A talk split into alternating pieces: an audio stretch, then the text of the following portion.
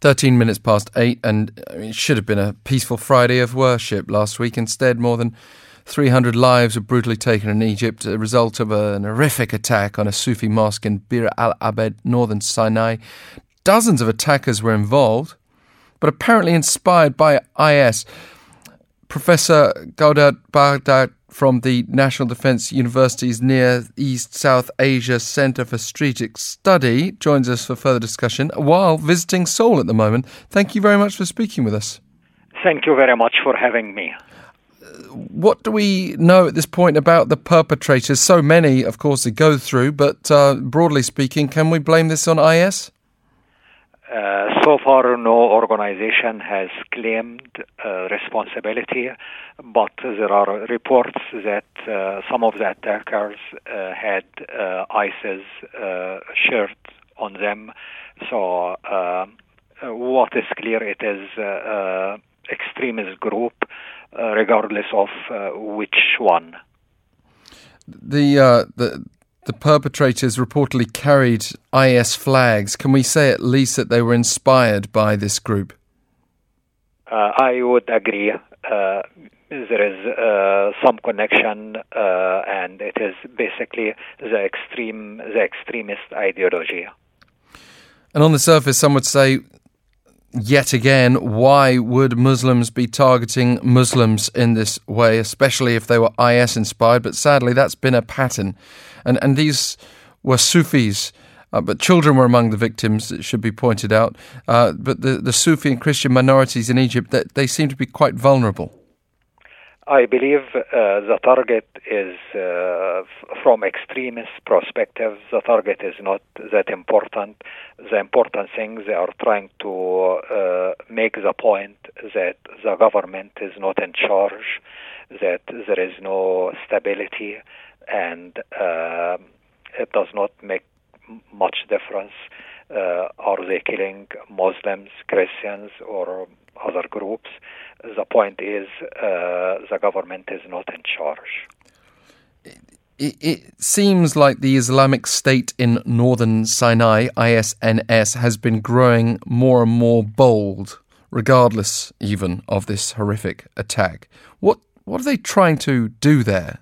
on that peninsula? Uh, there is consensus among uh, students of Egyptian policy that the Egyptian government uh, so far has failed to integrate uh, Sinai in the broader uh, Egyptian uh. Sinai till today gets much less resources from the government in Cairo and there are allegations that uh, the people in Sinai are treated as second class citizens. And for many years, uh, not under Al Sisi but also under Mubarak, uh, the Egyptian officials have promised to develop Sinai, but, but so far they have not made good on this promise. Well, Egyptian President Abdel Fattah al Sisi did promise brute force and an iron fist after the attack. Can we just assess briefly the immediate Egyptian response to the attack? Uh, this is how bad the Egyptian government is handling it. Every time there is terrorist attack, there are threats of using more brutality, and it is not working. And if you keep doing the same thing and there are no results, uh, you should try something different. And uh, so far, the Egyptian government under Al Sisi has not allowed any dialogue, any engagement with opposition, and the only place left for the opposition is to go under the table, underground, and engage in attacks against the government and innocent people pays a price. Speaking of innocent people, though, um, while the Al Sisi regime has been accused of being heavy handed in its counter terrorism efforts and, and, perhaps alienating some of those ordinary people, also the brutality of this latest attack. Um, according to reports, is alienating ordinary people and certainly is not doing uh, the Islamic extremist movement any favors in gathering support in that area. So where would sympathies lie between the government and IS at this point in the Sinai area? Uh, for, for sure, there are many tribes in Sinai uh, are not happy with what happened, and I believe many Egyptians are not happy. But again, uh, the repeat of such attacks will uh, send a strong message that uh, Egypt is uh, moving into becoming a failed state, that the government cannot uh, meet its people's expectations. Uh, in every country, people expect uh, public safety, security, and when the government cannot uh, meet these basic demands, uh, this creates resentment, and this is pro- probably the first step uh, in the direction of revolution or uprising or instability. What about the role of the US and, and Israel here? Israel closed geographically, the US very much closed emotionally in all of this.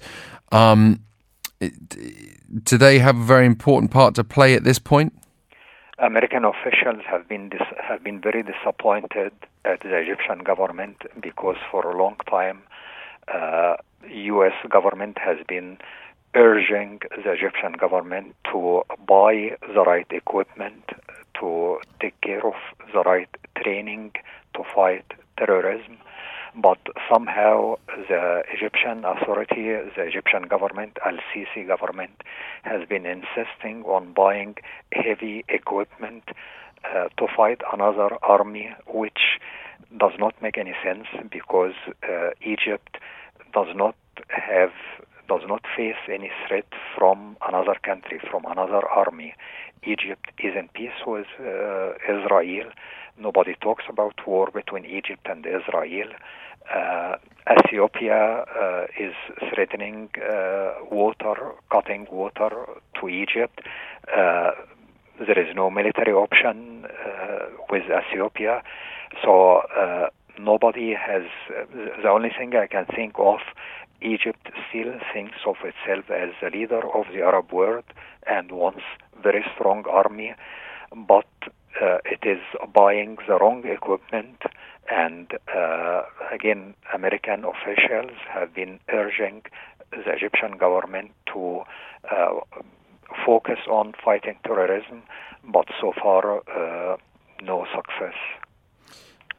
Finally, where does this leave us with the status of, of IS after um, some, some, crushing setbacks in, in Syria and Iraq, quite distinct uh, movements in both of those countries. Uh, is there a danger of, of regions like Sinai becoming, um, if not a hotbed of support, something of a of a sanctuary, uh, given the remoteness, the lack of development, the the Bedouin tribes that might be of help? Honestly, I believe I, I was not surprised with this attack. In the last few months, uh, ISIS lost uh, the territory it held in Iraq and Syria, and uh, many people expected that ISIS will try to make the point that uh, they are down but not out, that even they lost uh, their caliphate, they they are still uh, here, and this attack in Sinai made this point, and they took advantage of uh, weak authority in Sinai and uh, uh, launched this attack. And also, uh, I believe most likely this will not be the, la- the last one. Right. Most likely there will be more attacks. Well, that's a bleak forecast. With so many victims, it's particularly concerning yeah. at this point. Professor Bahgat, thank you very much for joining sad, us today. Uh, it is very sad that innocent people are paying the price. Yes. Professor Gawdat Bahgat, National Defence University's Near East South Asia Centre for Strategic Study, currently on a trip to Seoul. And it's so easy to forget about those innocent victims each time we hear of these awful atrocities.